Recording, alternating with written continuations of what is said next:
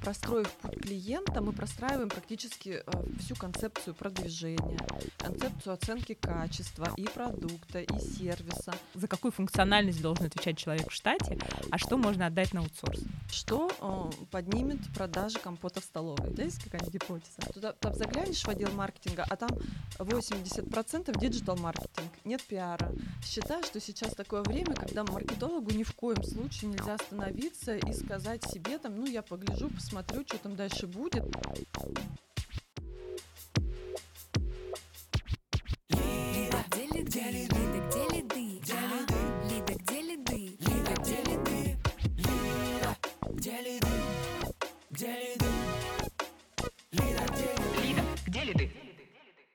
Здравствуйте, дорогие слушатели подкаста «Лида, где лиды». Это Марина Шахова, сооснователь, партнер и директор по маркетингу диджитал-агентства Media Nation. И у нас сегодня в гостях Мария Полуда. Мария Полуда, директор по маркетингу ВТБ Лизинг. Более 15 лет занимается продвижением в B2B-сегменте. Работала в таких компаниях, как Роснано, Газпромбанк Лизинг, Манго Телеком и сегодня ВТБ Лизинг. Специализируется на эффективных стратегиях продвижения, нравится находить и использовать правильные каналы и смыслы на базе исследований CJM клиентов, их проблем, задач, поведенческих моделей. Также Мария ведет свой телеграм-канал о маркетинге. Ссылочку оставим в описании выпуска. Маша, спасибо тебе большое, что пришла в качестве гостя, согласилась уделить время, рассказать нашим слушателям лайфхаки, интересный твой опыт. Хотелось бы с чего начать. Расскажи про себя и про свой карьерный путь. Вот как ты стала директором по маркетингу ВТБ Лизинг? Всем привет, меня зовут Мария Полуда, а, расскажу немного о себе. Я в маркетинге более 15 лет и э, практически все время работаю в B2B сегменте и занимаюсь продвижением сложных продуктов, промышленным маркетингом. Специализируюсь в основном на этом. У меня в опыте есть продвижение двигателей Rolls-Royce. Ого, это правда сложный продукт. В принципе, да. Нанотехнологии несколько Это еще сложнее. Работала в Роснано. Вот. Потом 4 года я была директором по маркетингу в компании «Газпром Банк Лизинг», лизинговые продукты. Немного поработала в Манго Телекоме. Это такие продукты, как облачная телефония, роботы, чат-боты, цифровые контакт-центры. Очень Ты много прям, разных. знаешь, с каждым Ключевая разом все сложнее и сложнее. Да, да, да, интересные продукты. И вот сейчас опять вернулась в лизинг, в компанию ВТБ Лизинг, где я занимаю позицию директора по маркетингу. С твоей точки зрения, какие, что вообще происходит на рынке B2B маркетинга? В мы сейчас в начале 2023 года, надеюсь, гораздо более простого года, чем предыдущие пару лет. А, скажи, вот что с твоей точки зрения сейчас происходит вообще на этом рынке? Вот как ты его видишь? Ну, вот э, я тоже очень надеюсь, что 23 год э, уже будет более спокойный, чем тот год, который мы прожили. Я вижу, что черные лебеди, как мы это называем в маркетинге 22 года, сформировали э, такие достаточно серьезные изменения в маркетинге B2B и B2C вообще в принципе. То есть в начале года, в марте, там по ряду событий мы потеряли ряд каналов, которые приносили нам большое количество обращений, заявок. То есть если мы немножко там вспомним март 22 года, то там за один месяц у нас был заблокирован Facebook, Twitter. А, Мы а, отключились от возможности продвигать контекстную, делать контекстную рекламу в Гугле, Делать У видео нас на Ютьюбе. делать видео на Ютубе. Инстаграм у нас, да, практически там был заблочен. Ну, то есть где-то там в конце марта мета была признана экстремистской организацией. А что это значит для нас, для маркетологов? А, Две трети бюджета маркетингового приходилось э, на работу с этими каналами, и большая доля заявок и клиентов обращений приходила именно из этих каналов. И, соответственно, эти каналы пропали, и, э, э, а KPI наши остались, в общем-то, у многих они не были изменены, и появилась такая потребность искать, искать дополнительные каналы. И это, наверное, сформировало вот один такой тренд. А, Это диверсификация различных маркетинговых тактик, поиск новых а, каких-то экспериментов, пробовать что-то тестировать, стали более активно. То есть а, появилась задача восполнять те объемы, которые мы потеряли, а э, через э, Яндекс восполнить это оказалось невозможно, чтобы полностью да, прийти к тем же цифрам. И мы стали искать. И вот стали развиваться активней ну, ряд направлений. А, Да, наверное, вот один такой из трендов — это развитие различных партнерских а, и интеграционных проектов. а, это всевозможные кабрендинговые проекты, агентские истории, это объединение с компаниями, у которых схожая целевая аудитория, но не конкурирующий продукт. И можно объединять в какие-то продуктовые бандлы, продавать совместно. Можно на уровне пиара вместе выходить. Можно прям вот какие-то интересные акции совместные запускать. И таким образом мы ну, в каком-то смысле шерим свою базу, а они шерят ее нам, и э, мы получаем дополнительные обращения, дополнительных клиентов.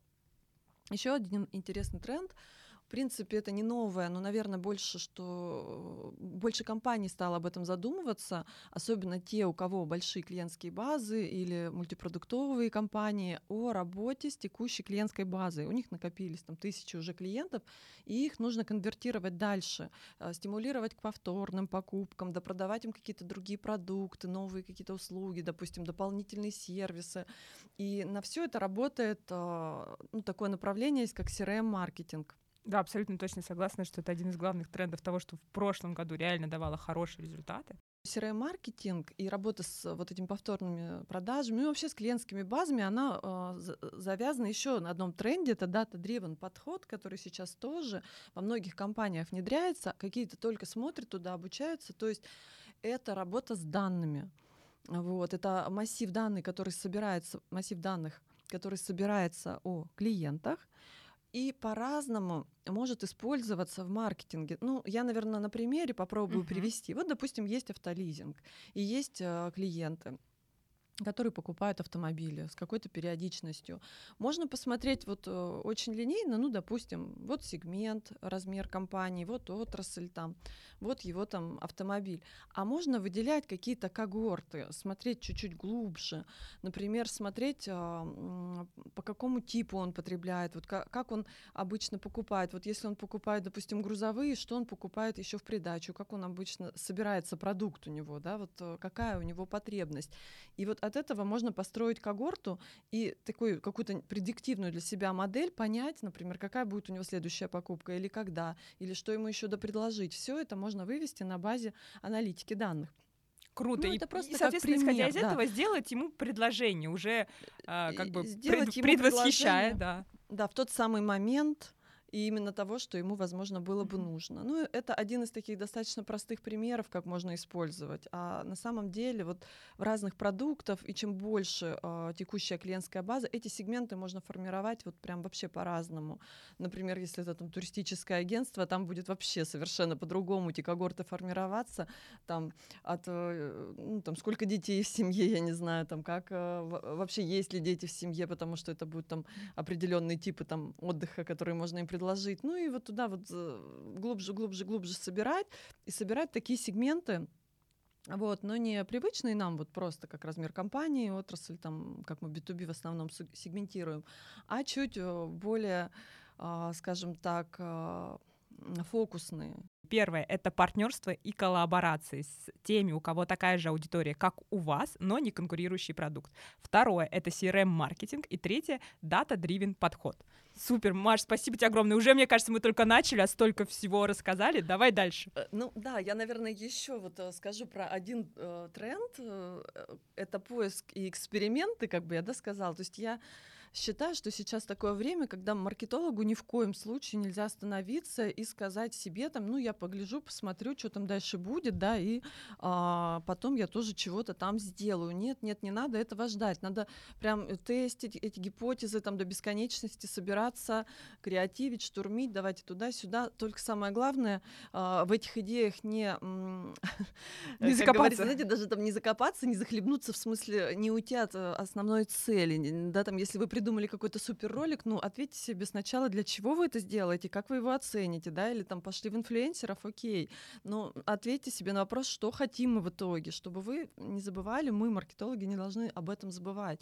Потому что иногда идея опережает м, цель и смысл, для чего мы это делаем. Она вот вроде кажется так оторвана от бизнеса классной, крутой, мы начинаем ее реализовать, а потом не очень понимаем, там, а куда она приземлилась-то, на, на что она повлияла нам, она какие-то конверсии нам увеличила, увеличила охваты, знание бренда, не знаю, там, продажи принесла. Вот здесь я а, всегда очень слежу, чтобы эта связка оставалась. Но я Говоря о поиске экспериментов, хотела немножко про одно ну, такое классное направление еще рассказать. Это гроу-хакинг. Вот, я тоже, э, наверное, где-то призываю даже всех маркетологов почитать про это, если не знаете, и, возможно, попробовать применить в своей компании. Расскажи, это такое... пожалуйста, подробней. Да, это современное маркетинговое направление, оно нацелено на постоянный поиск и а, генерацию и тестирование различных гипотез у Гроухака есть а, несколько таких принципов, как бы я сказала. Mm-hmm. Там прям есть свод правил, как эти гипотезы формируются, как она должна вот э, формулироваться, даже есть прям конкретный фрейм, а, как их тестить, как там внедрять, из каких ролей должна состоять команда. И это, ну, буквально несколько, может быть, даже 2-3 человека могут попробовать GrowHack в своей компании. Компания не обязательно должна быть какой-то мегакорпорацией, супертехнологичной, вообще любая компания, вообще с любым продуктом. Просто нужно изучить этот принцип. Можно там, не знаю, мастер-класс взять однодневный. Сейчас много есть таких программ обучающих для компаний. Изучить и решить, например, попробовать. Ты вот вначале говорила, что ты недавно прошла обучение как раз про гроу, по гроу-хакингу. Может, чуть-чуть пару слов прям расскажешь? Да. Где что, понравилось, не понравилось? Да, понравилось очень. Я вот как раз поняла, что не обязательно городить какую-то супер там инфраструктуру в компании, чтобы это делать. Вообще может один маркетолог это делать. Он просто должен понять, что он будет генерить такое-то количество гипотез, проверять их в таком-то там промежутке времени, и те, которые э, нормальные, внедрять. Там такая фишка, у них, у гроу-хакеров, а, fail fast, быстрый провал. То есть у них такой девиз лучше быстро и дешево провалиться, чем что-то долгостро... долгосрочно дорогое запустить и потом провалиться. Поэтому гипотезы, вот э, как нам рассказывали на обучении, и даже не анализируют, если они не получились. Э, допустим, а почему не получилось? Ну, гроус хакер всегда скажет, да неважно, пофиг, почему не получилось. И они идут дальше, быстро, быстро, быстро эти гипотезы. Ну, я могу просто привести пример а вот. А, вот я очень люблю этот пример, даже вот у себя в телеграм-канале недавно делала пост на эту Мы тему. обязательно в нашем телеграм-канале сделаем ссылочку на твой телеграм-канал. Буду благодарна. Вот, э, пример Челябинской столовой, Гроухак, это самый прикольный пример, который как раз демонстрирует, ну, насколько, неважно, какая вообще компания, что он там продает, что это просто принцип, его нужно освоить. И, например, стала задача поднять продажи выпиваемого там, ком, поднять продажи компота в столовой Челябинской. И вот гроу-хакеры начинают тестировать гипотезы. Вот, Марин, ты как думаешь, что э, поднимет продажи компота в столовой? У тебя есть какая-нибудь гипотеза? А, так. Слушай, мне кажется, я просто читала эту историю в твоем телеграм-канале, поэтому надо сейчас от нее абстрагироваться, чтобы я еще попробовала. А, ну, я бы, наверное, поставила разные формы, знаешь, там одна стек из стекла разные вазы там или еще что-то, чтобы тоже очень привлечь внимание. Ну, ты рассказывай правильно, ну, ответ там, не вот, буду. Да, да, вот каких-то таких идей там было много. Вот я там добавить, я говорю, больше сахара в компот, там увеличить это размер стакана, поставить два раза больше и так далее. Такие гипотезы нагенерили, стали их проверять и обсчитывать, сколько продано компота. И одна вот гипотеза выстрелила и дала ту вот самую нужную цифру, там 25%. Это около каждого там чана с компотом положили свежий фрукт, из которого был этот компот э, сварен. Вот, и это вообще простой пример. То есть сам, там фишка в том, что ты должен выбрать обязательно один показатель, на который сработает твоя гипотеза. Например, ты говоришь, я хочу увеличить конверсионность с этой страницы, с этого лендинга в заявку на 5%. Все. Садятся growth хакеры, начинают это все быстренько там накидывать там 10 гипотез. Допустим, один говорит, если мы там добавим карту там в правом верхнем углу, там, то они будут видеть сразу там локации. Увеличим кнопку купить два да, раза. Там. Или если мы там вот эту скидку там вот выделим там маркером там. И вот таких, они могут быть совершенно разные. Они часто затрагивают дизайн, диджитальщиков они часто затрагивают, поэтому есть еще такой вот, ну, я считаю, миф, что это вот именно для диджитал-маркетинга. Но вот, опять же, пример Челябинской столовой, его развеяли. Везде работает. Где угодно. Берете любой этап воронки, там, либо вовлечение, сбор этой аудитории, либо уже дальше там ее конвертация. Самое главное там оцифровать гипотезу. В гипотезе должна быть цифра, определенный этап воронки и срок, когда это должно произойти. Ну и все. И вот гроу-хакеры очень классно взрывают продажи. Реально, вот я знаю кейсы и что крупные. А сколько длилось твое обучение? А, Два дня, по-моему, у нас дня. было обучение, да, это вот в виде мастер-класса, да, он Мгм. рассказал вот как раз про бизнес-процесс, интересные кейсы, плюс мы сами В поштурмили общем, там, да, тоже в нашем телеграм-канале попросим у Маши, она сда- даст нам название ссылочку, ей понравилось. О, Э, Понравилось, Да, да. да. Давай тогда, может быть, к следующему вопросу формирование команд э, в B2B маркетинге, вообще в маркетинге. И тут, наверное, может быть, начнем с образования вообще маркетолога. Мгм. вот как ты сейчас видишь, э, какое образование должно быть у маркетологов? Потому что их, давай начнем с того, что их много. Да, Марина, их действительно много. Я здесь, наверное, ну, не истинно последней инстанции, э, но я могу поделиться здесь своим мнением, как я вижу ситуацию, что маркетинг очень сильно изменился за последние годы. Он очень сильно, он стал таким мелкодисперсным. То есть появилось много-много-много разных функций. И если раньше один человек был такой человек-оркестр, еще там лет 10 назад так достаточно привычный маркетолог, то сейчас вот я, когда собираю команды, я пытаюсь посчитать, сколько вообще профилей-то развелось. Развелось вас маркетологов. Да Сколько вас вообще. развелось? У меня там больше 20 получается. Ну вот даже об одном диджитал-маркетинге их там 5 или 6 специалистов разного типа. Ну вот, допустим, там SEO-специалист, контекст, контекстолог, таргетолог, Аналитик, CRM-маркетолог, да, веб-аналитик. контентчик. А, да, это уже как бы вот тоже диджитал маркетинг. SMM. Нет, это дальше, да, уже там вопрос, куда его определить. А, в маркетинге очень часто функция пиара находится, а там тоже может быть и SMM. SMM может быть диджитал или может быть в пиаре, потому что в, этой, в этом направлении есть и, и это, и копирайт, да, и а, продвижение, работа в личном кабинете. Вот. Аналитиков вообще, в принципе, маркетинговых несколько видов. Одни анализируют, работают с данными, прогнозируют, там, да, строят прогнозы, планируют, другие исследуют, глубинные интервью проводят. Это там другой профиль.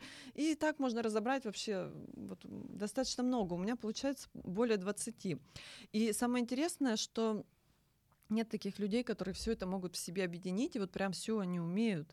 Потому что одни направления требуют больше работы с текстами, какой-то такой вот общей эрудиции, возможно, там журналистских навыков, копирайта. вот всё. смыслами. Смысл, да, формировать Один, контент. один смыслы, другой более про визуальный контент, визуальную эстетику, третий про цифры и аналитику, да, Да. четвертый про умение быстро генерить эти гипотезы, проверять их, про Да. скорость А реакции. стратег, который должен Да. все проанализировать, про И видеть, что будет с рынком через 10 лет. А, Да, да, да. А, а дизайнеры тоже разделились на Мгм. стримы сейчас. Есть там коммуникационные дизайнеры, которые там коммуникационные макеты. Есть да, дизайнеры уже интерфейсов UX, UI, которые занимаются юзабилити, потому что развиваются цифровые продукты, личные кабинеты, все вот эти приложения, все туда идет уже другой профиль дизайнеров. Это совершенно другие навыки.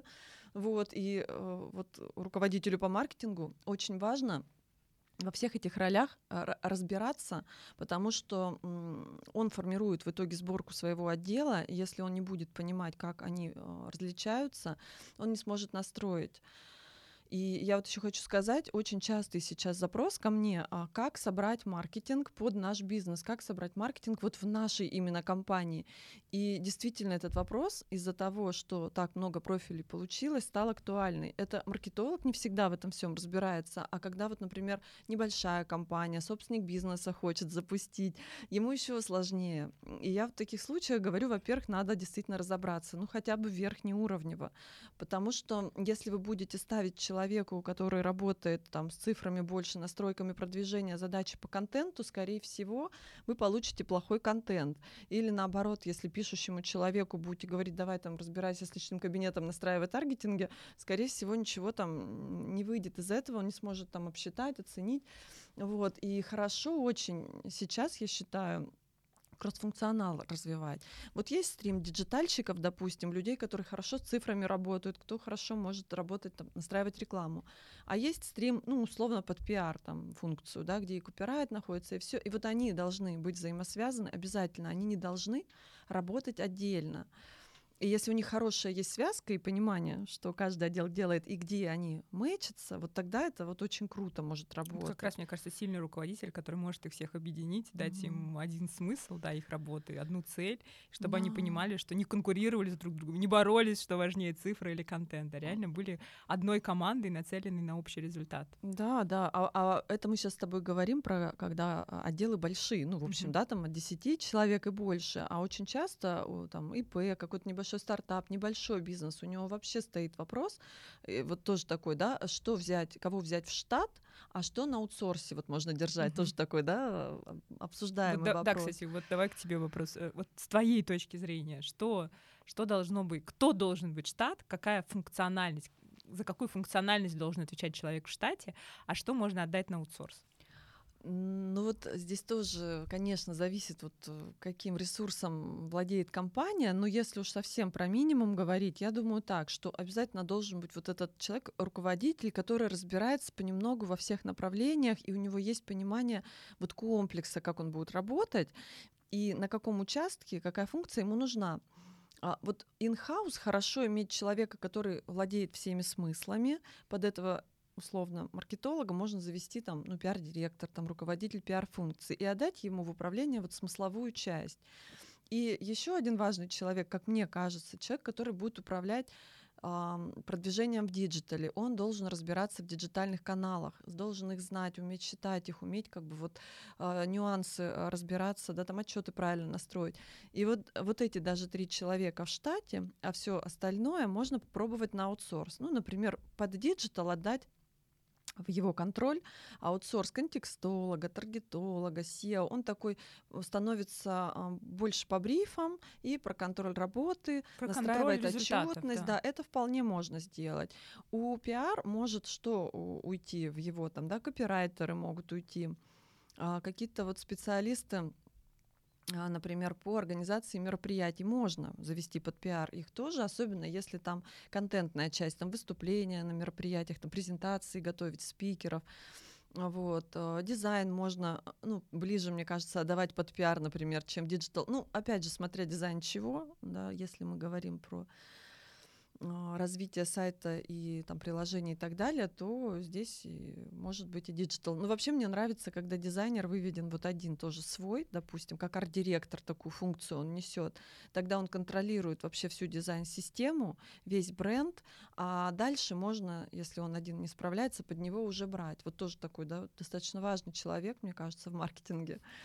Тут вот. еще знаешь, что мне кажется, э, вот мы сейчас говорим все-таки про B2B маркетинг, и тут очень важна роль контента. И мы сейчас с тобой поговорим, почему именно все-таки в B2B маркетинге она очень важна. Потому что mm-hmm. в B2C зачастую у тебя человек, который руководит, э, ну как ты называешь, диджитал направлением или работой с трафиком да, из разных источников, он в принципе может закрыть вообще полностью маркетинг. И там роль контента не настолько важна. Очень много где в рознице не так важен контент.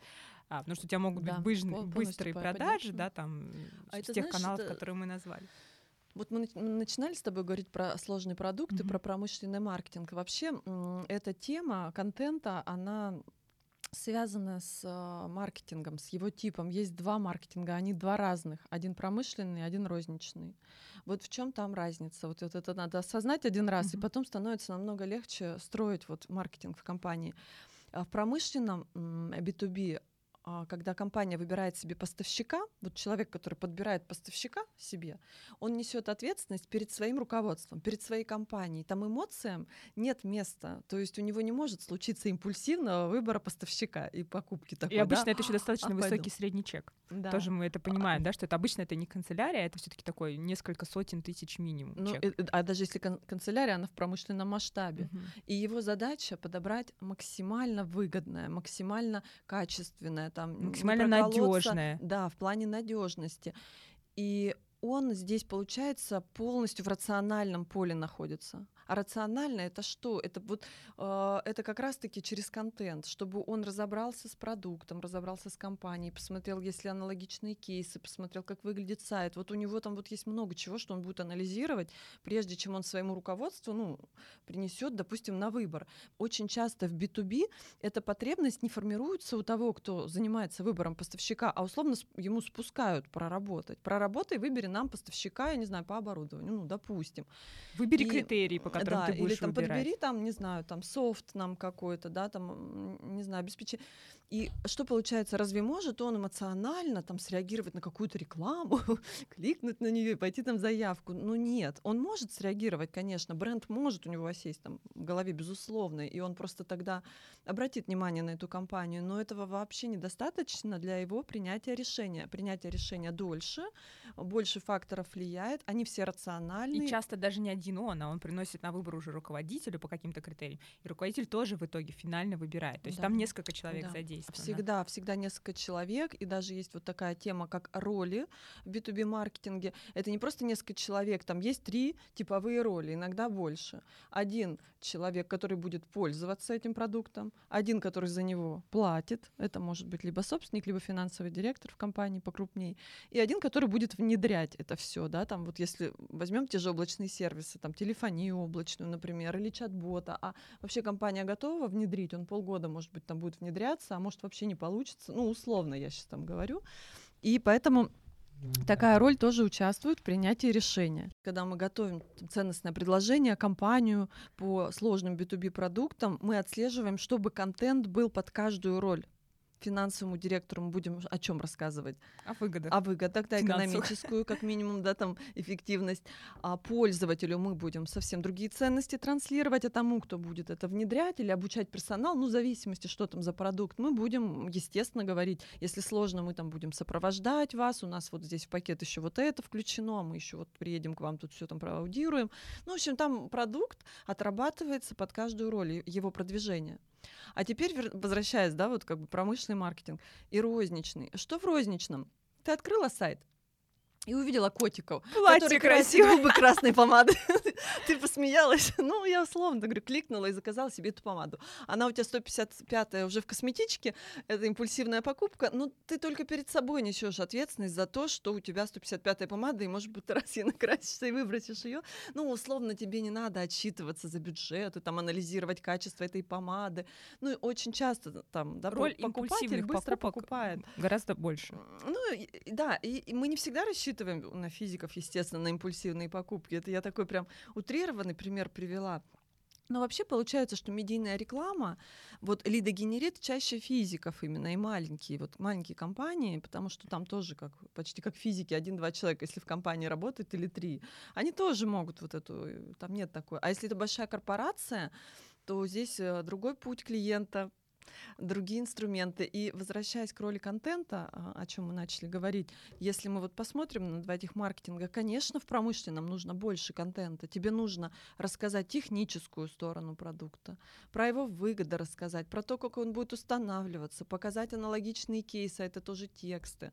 А кейсы эти можно показать и в видеоформате, и посты, я не знаю, и еще там какую-нибудь инфографику нарисовать, и много чего придумать с этим всем, чтобы для своего конечного пользователя, который еще из нескольких ролей, как мы с тобой сейчас обсудили, состоит, и под каждую роль нужен контент. Вот представляешь, какая фабрика контента всегда должна быть. И Бывает так, что компания хочет идти в крупный бизнес, а у нее не получается. У меня был такой кейс. Она больше собирает маленьких ИП, микробизнес и не может понять, что. А туда там заглянешь в отдел маркетинга, а там 80% диджитал-маркетинг, нет пиара. И копирайт один, там сидит копирайтер, как-то вот обслуживает эти рекламные баннеры. И, конечно, при таком маркетинге, при такой сборке промышленный маркетинг выстроить сложно. Крупные клиенты не заметят тебя, ну, если ты только диджиталом, да, там работаешь. Здесь э, вот эти миксы должны продумываться немножко уже с пониманием, как работает промышленный маркетинг. И мне кажется, тут совершенно другая цепочка пользовательского пути, Customer Journey Map. И про него тоже, наверное, хочется обсудить. Мне кажется, это идеальный человек, про ко- про которого- с которым можно про него проговорить. Вот как ты вообще видишь э, Customer Journey Map в сложных промышленных продуктах в B2B маркетинге? А, Да, вот путь клиента это вообще очень классная, тоже полезная тема. Считаю, что все маркетологи должны это понимать, потому что простроив путь клиента, мы простраиваем практически э, всю концепцию продвижения, концепцию оценки качества и продукта, и сервиса. Мы простраиваем CRM-маркетинг и ретеншн-маркетинг, направленный на повторные покупки, на возврат клиентов. Вообще все вот эти направления выстраиваться должны от CGM, а поэтому мы начинаем действительно с анализа пути. Мы его просто описываем себе. Ну, Вот мы его даже описываем, исходя из того реального пути, который есть. То есть мы Конечно, изучаем, изучаем наших клиентов. да. да. Но если по процессу, мы обычно делаем так. Мы сначала прикидываем экспертно, как он может выглядеть. Ну, допустим, я там, его описываю. Первый там, этап — формирование потребности. Следующий этап, когда потребность сформирована, поиск э, подрядчиков происходит. Там нашел подрядчиков, выбор подрядчика, и там дальше там зашел в компанию, заключение договора, так далее, так далее, и до повторной покупки. Путь заканчивается у нас там. Ну и причем на каждом этапе это может быть там тоже 3-4 касания, например, когда у тебя Да. потребность формируется. А может быть 10-15. Абсолютно. Ну, мы его сначала вот так накидываем, а потом э, мы собираем сегменты, с которыми мы Мгм. хотим работать со своим продуктом, и проводим глубинное интервью. Это, знаете, я своего э, аналитика, который занимается исследованием, говорю, Юль, как правильно, каздева или глубинное интервью?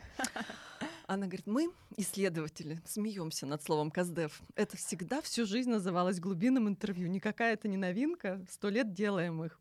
Но почему-то последние годы маркетологи стали говорить каздев. А потому что модно и стильно, да. каздев. У меня Ну, каздев. Если кто-то не знает, это одно и то же. Вот э, как можно говорить и так, и так. Поэтому мы начинаем каздевить, а Юля начинает глубинное интервью проводить. А специалист начинает делать глубинное интервью. Да. Ну, в общем, получается, что мы действительно на базе этого исследования корректируем путь. Мы его укрупняем, мы добавляем туда некие слои, этапы, более мелко его там дробим. А дальше очень интересная штука получается. Вот у нас получился такой очень классный подробный путь клиента. И дальше разные специалисты разбирают себе куски этого пути для своих задач. То есть э, продуктовый маркетолог, ну, условно, или просто маркетолог, если в компании один всего продукт, там обычно и нет такой функции, он забирает вот первые этапы, э, где он будет работать на привлечение, на разогрев, на популяризацию. И он каждый этап, под каждый этап продумывает инструментарий и каналы, чем он будет собирать. Допустим, он говорит, вот здесь мне нужны пиар-инструменты, здесь мне нужен блог, здесь я буду Яндекс.Дзен, здесь там промо-страницы, ну, в начальном Мгм. пути, да, здесь я там прогреваю. И мы понимаем, что мы вот с этих инструментов, хотя мы вкладываем туда деньги, не ждем лидов, не ждем. Они могут быть, но мы это считаем погрешностью. Мы эти активности считаем прогревающими, охватными. Ошибка маркетологов еще в том, что они вкладывают деньги на этом этапе и ждут лидов. И они приходят, допустим, три лида за 100 тысяч рублей, ну, условно, он смотрит, говорит, ну, это канал неэффективный. А это так неправильно, так не, не стоит так делать. Тогда Слушай, вы ты просто понимаешь, что ты сама по себе идеальный маркетолог, который это понимает.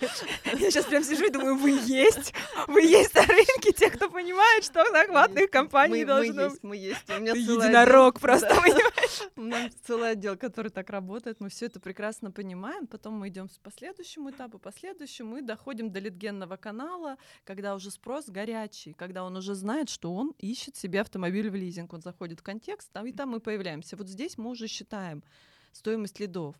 Но если мы на первых этапах берем все активности, то в контексте у нас сразу же увеличится стоимость лида, и лидов будет меньше. Это все Конечно, да, взаимосвязано это все взаимосвязано. история. Поэтому я еще очень люблю метрику стоимость клиента. В принципе, я все траты делю на количество там, сделок, допустим. Я знаю, не клиента, ну, ЦАЦ мы это называем, сделка. Я знаю, что у меня есть, допустим, стоимость сделки, вот такая-то плановая, и я ее придерживаюсь. И всю свою рекламную кампанию я выстраиваю от этой цифры, чтобы не превышать ее. Я ее не превышаю, Customer план cost. выполняю, Мгм. и у меня как бы вот удержится такой баланс. Для нас мы вот так себе. Это мы сейчас про продвижение говорим. Но CGM это же не только продвижение. Дальше, идем дальше. Вот он зашел в компанию, и началось. А вдруг его там перебрасывают от менеджера к менеджеру, а вдруг ему вообще непонятно, как чего устроено, куда ему идти, где у него что спрашивать.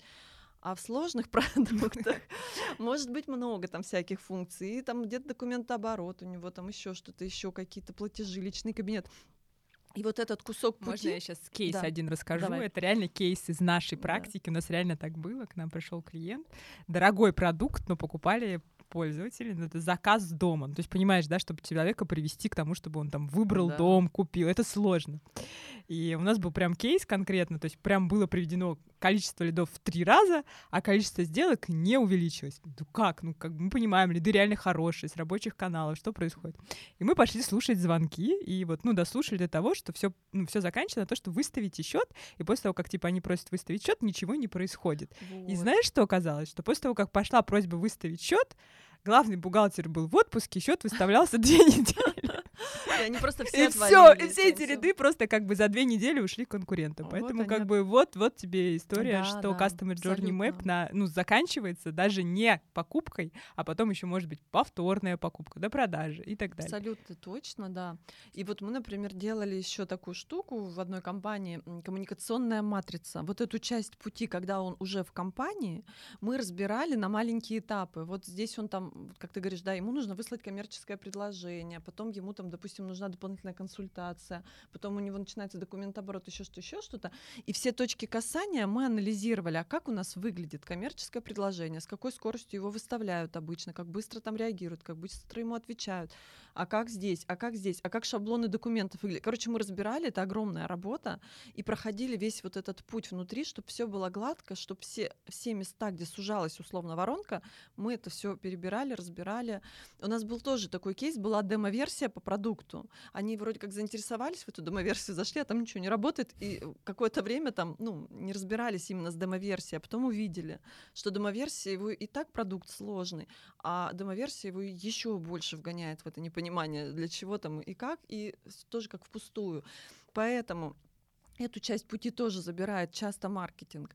А есть еще такая функция, как контроль качества, NPS, да, вот замерять, например, даже. Как понять, в каких точках нужно его замерить? А это ведь тоже соразм- ну, связано с CGM.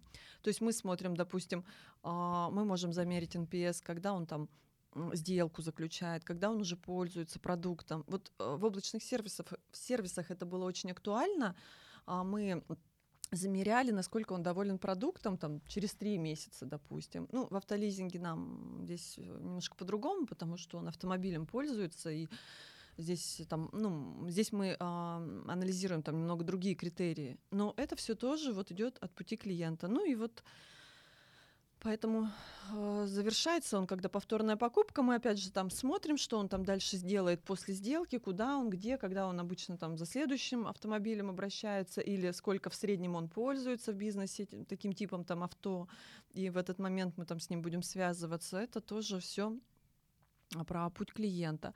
Но он не один. Если э, в компании несколько продуктов или компания работает с разными сегментами, под каждый продукт и под каждый сегмент должен строиться CGM. Вот Свой это тоже, собственный, да, это если важно. мы один универсальный сделаем, он будет ну, не фокусный и не такой эффективный. Поэтому вот такая важная работа для разных э, маркетинговых направлений. И вот даже контент, а, о котором мы да, с тобой начали говорить, а, тоже распределяется по всему пути, по- по-разному там работая, потому что написать статью, там, это контент, а, видеоролик снять, это контент, баннер какой-то подзапустить там на том же поиске, это тоже контент. Да, потому что что на этом баннере должно быть? красный. Каким образом оно должно влиять, акцентировать ценность? Да, и мы, кстати, с контент. тобой говорили про контент, и вот что, насколько он сейчас стал э, важным. Вот мне кажется, мы немножко не раскрыли тему. Давай вернемся еще пару слов Давай. про это хочу сказать. Это как раз э, каналы, которые ушли от нас, которые нам давали достаточно много лидов, мы вот стали заменять.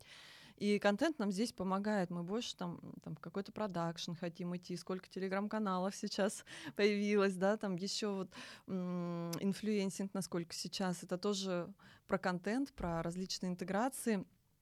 И есть такой тренд, еще очень интересный, кастомизация контента. Слышала о таком? Да, конечно. Кастомизация коммуникации даже, а не контента. Персонализированный сказала. маркетинг. Персональный Да. маркетинг. Да, то есть э, идея в чем вообще, как это все началось, что когда-то там несколько лет назад все побежали в диджитал рекламу, и активно очень началось вот SEO, там контекстные вот эти все каналы, и очень большая часть бюджета туда стала уходить. И в какой-то момент маркетологи стали обращать ну, внимание, что это черная дыра, там до бесконечности можно вливать деньги только в один диджитал. И стали работать на то, чтобы обращение и входящий поток увеличивался за счет других активностей. Вот как раз-таки, да, э, вот то, что мы сейчас говорили про CJM, про контентные части. И а, после этого начался вот как раз ам, развитие контент-маркетинга. Постепенно он э, стал нарастать, нарастать. И в какой-то момент аудитория стала растекаться по своим интересам. И поэтому вот э, если компания хочет что-то запустить, там телеграм-канал она решила делать, или влог там свой стиль, еще что-то, очень важно не писать все и для всех, вот это все подряд сейчас, а важно вот эту кастомизированную коммуникацию создать, а она тоже создается на базе исследования, на базе каздевов. Вот, нужно выбрать сегмент, понять, что ему интересно, и разрабатывать концепцию. И вот э, давать э, те новости, которые действительно интересны вашей, вашей целевой аудитории. Не писать все подряд. Но это не только про тексты, кстати. Это и про визуализацию, оформление. Вот, например, телеграм-канала. Запускаете телеграм-канал, пишите полностью портрет своего читателя. Разберите там на молекулы все, чем он интересуется, что ему нравится, что он точно читать не будет, там, что ему вообще не полезно. И потом подумайте над визуализацией. Нужно попасть в культурный код еще этому человеку, да, если это там, ну, физики, там, ИП, вот как бы микробизнес, очень можно юмор туда давать, и вот то на фойс взять такой более human to human. Если вы общаетесь с крупными корпорациями, может быть, стоит более формально, там, как-то более спокойно, там, больше такой вот рациональный контент. Ну, я сейчас там просто mm-hmm. фантазирую, условно, все равно каждый кейс индивидуальный, мы все равно можем human to human и в B2B маркетинге, просто нужно вот эту стилистику свою а, определить, но не уйти в историю, знаете, вот это нравится или не нравится там Марии Ивановне. Ну, то есть, ну, руководителю, да, допустим. Конечно, ну, безусловно, Марии Ивановне должно да. нравиться, что вы То, делаете, что нравится да. нашим клиентам. Но правильнее, да, чтобы это нравилось клиентам. Это можно все протестировать, посмотреть э, до запуска как раз-таки какого-то масштабного, до вливания больших бюджетов. Лучше все потестировать и понять, э, ну, где больше идет интерес, и это использовать. Э, ну, в части визуалов это вообще не, не сложно сделать. Маш, слушай, мне кажется, мы столько с тобой проговорили за такой короткий промежуток времени. Мы и про тренды в B2B маркетинге, и про CGM, и про customer, customer acquisition cost, и про hacking, и вообще, а, мне кажется, супер полезный выпуск получился. Я думаю, наши слушатели будут довольны. Спасибо тебе, что пришла. У нас есть классический вопрос в конце. Это что тебя вдохновляет, что тебя вот, знаешь, как бы драйвит тебя все время двигаться вперед, идти обучаться, потому что такой, мне кажется, классный пример директора по маркетингу, который не останавливается, все что-то учит, изучает, во всех трендах участвует. В общем, что тебя драйвит двигаться вперед? Ну, классный вопрос, конечно, и, честно говоря, мне на него не просто так быстро ответить. Я драйвит больше всего. А, на самом деле я получаю удовольствие от того, что я делаю. Вот знаете, я, наверное, счастливый человек, потому что моя профессия, она совпала с моим любимым делом абсолютно. Я настолько вот люблю заниматься коммуникациями, и мне кажется, я уже вот как бы и насмотренность у меня есть, и вот я как-то быстро понимаю, как это все можно построить, выстроить, как, как бы системно вот уже мыслю. Это все тоже с опытом, наверное, пришло. И когда э, мы вот какие-то проекты структурируем, делаем, а потом я вижу, вот, ну, что это реально дало результат, прям вот на цифрах все получилось, как мы задумали, я получаю от этого удовольствие. Вот как сказать, это вдохновение вдохновляет вдохновляют э, люди, которые вокруг меня. Вот если я вижу таких же, да, вот по энергетике заряженных, с которыми мы вот так, как с тобой сейчас сидим, эфир уже закончился, а мы все говорим. Мы так и на работе у нас есть такие тоже диалоги, и все, мы зажигаемся, какой-то проект обсуждаем. Это очень вдохновляет. И вдохновляют люди, вот еще у которых многое получилось, которые тоже где-то рассказывают, выступают с горящими глазами, смотришь на них, думаешь, круто, да, круто, прям вот я тоже где-то такая, и это тоже вдохновляет. Спасибо, спасибо. До новых встреч, друзья. Подписывайтесь на наш телеграм-канал и на телеграм-канал Маши. В нашем телеграм-канале будет на него ссылочка.